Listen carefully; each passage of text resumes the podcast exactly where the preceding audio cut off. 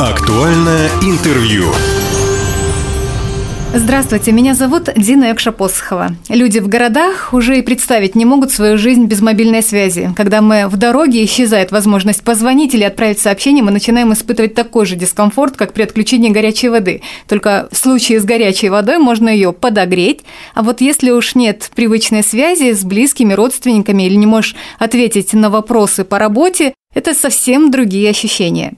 Между тем, по всей стране и у нас в регионе есть села, куда еще не дошла мобильная связь и интернет. Таких населенных пунктов в России немало. И где наладить сообщения? В первую очередь, кому отдать приоритет, как решается эта ситуация, сегодня узнаем. В нашей студии заместитель министра цифрового развития и связи Хабаровского края Павел Микитас. Павел Владимирович, здравствуйте. Здравствуйте, Дина. Здравствуйте, уважаемые слушатели. Всероссийское голосование за населенные пункты, где в 2023 году появится высокоскоростной мобильный интернет. Для чего проводится? А, для того, чтобы определить населенные пункты, то есть определить в соответствии с квотой, которая определена Минцифрой России, это 8 населенных пунктов, где, собственно, эти услуги появятся, там, где их сегодня нет. Это же не первое голосование подобное? А, голосование не первое. В прошлом году мы уже голосовали за населенные пункты это был первый этап федерального проекта устранения цифрового неравенства. Голосование проходило также осенью прошлого года для того, чтобы определить населенные пункты, в которых в этом году а, должен появиться высокоскоростной интернет. Э, в связи с тем, что были приостановлены поставки телекоммуникационного оборудования рядом компаний, проект э, у нас немножечко сместился в части сроков реализации э, на 6 месяцев. И до июня месяца 2023 года все населенные пункты, определенные в прошлом году, там появится интернет. Э, но кроме этого, один населенный пункт будет реализован до конца года. Это село Добролюбово.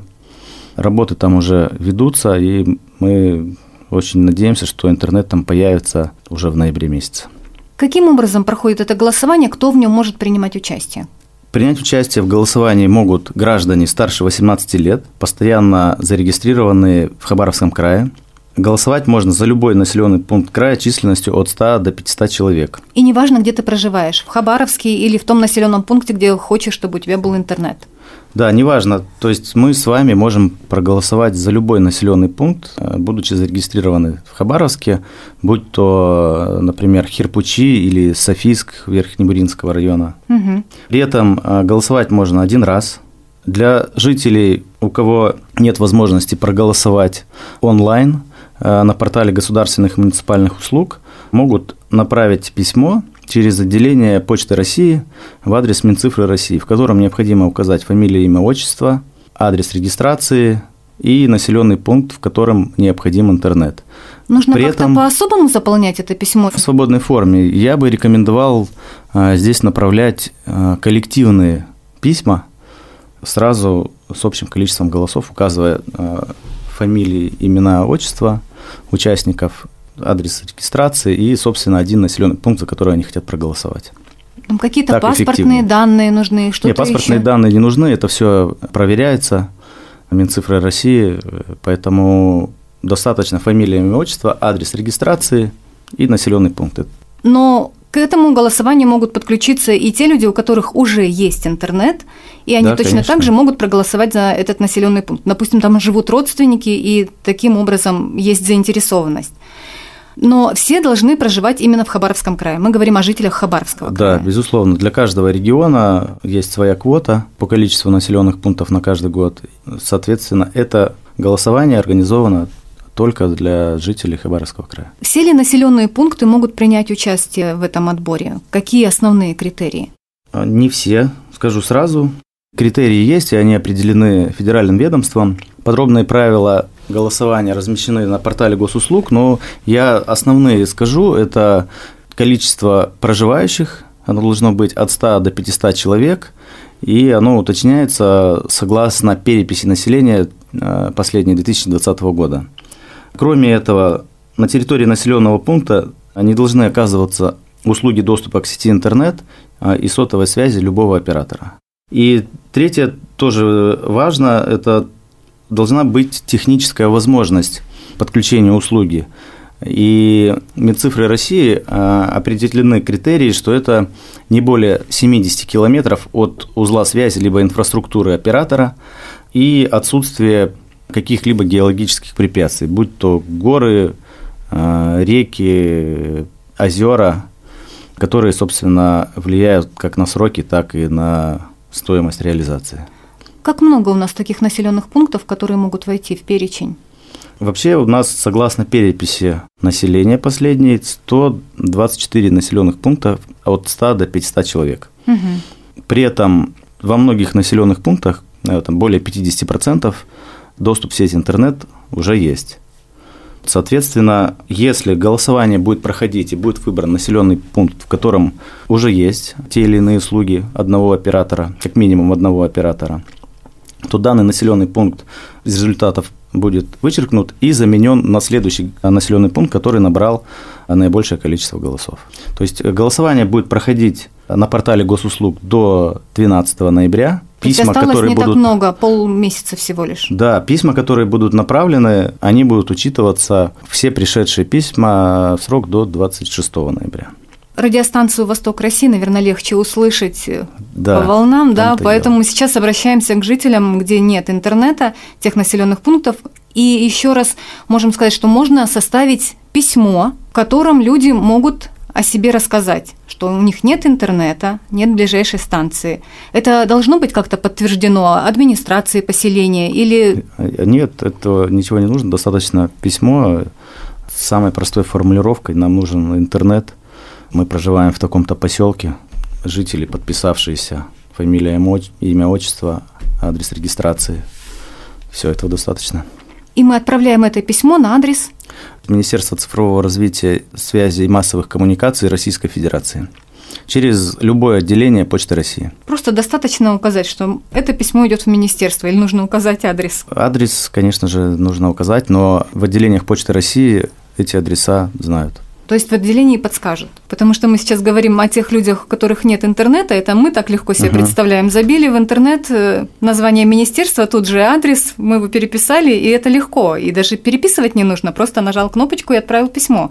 А здесь все, получается, нужно сделать вручную. Теперь о главном, о деньгах, о подключении, как это будет финансироваться.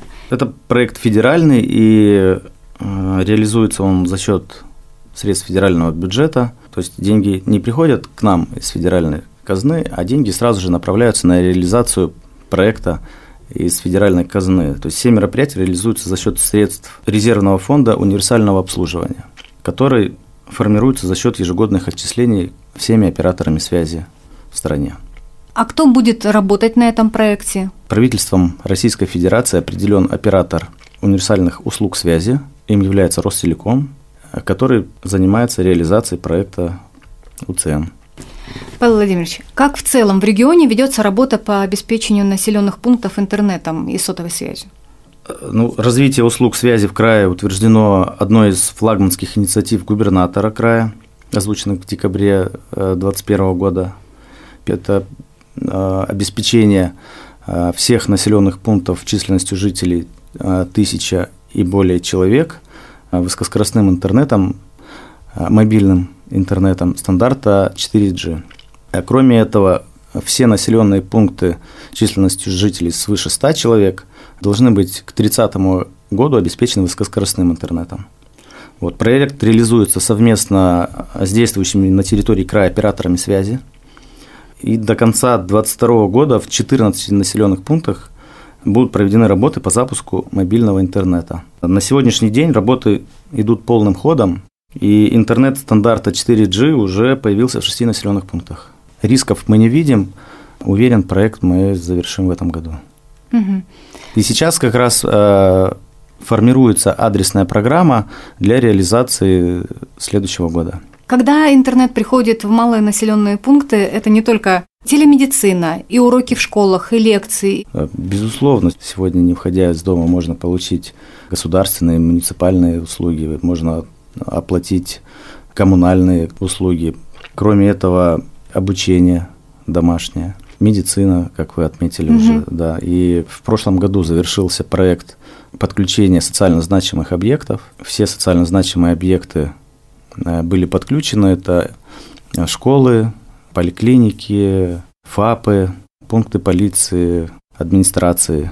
Я хочу, чтобы мы в завершении нашей беседы еще раз рассказали, как можно проголосовать за населенный пункт, где могут в следующем году подключить интернет. Еще раз для тех жителей, которые живут именно в этих населенных пунктах, и для жителей Хабаровского края, которые могут помочь, посодействовать в этом. Да, голосовать можно онлайн на портале госуслуг. Для удобства на сайте правительства края и Министерства цифрового развития и связи мы разместили информационные баннеры, кликнув на которые можно перейти на сайт голосования и оставить свой голос. А еще один вариант голосования – это направление письма Минцифры России через любое отделение Почты России. Ну, здесь важно в письме указать фамилию, имя, отчество, адрес э, постоянной регистрации и населенный пункт, в котором э, должны появиться услуги высокоскоростного интернета.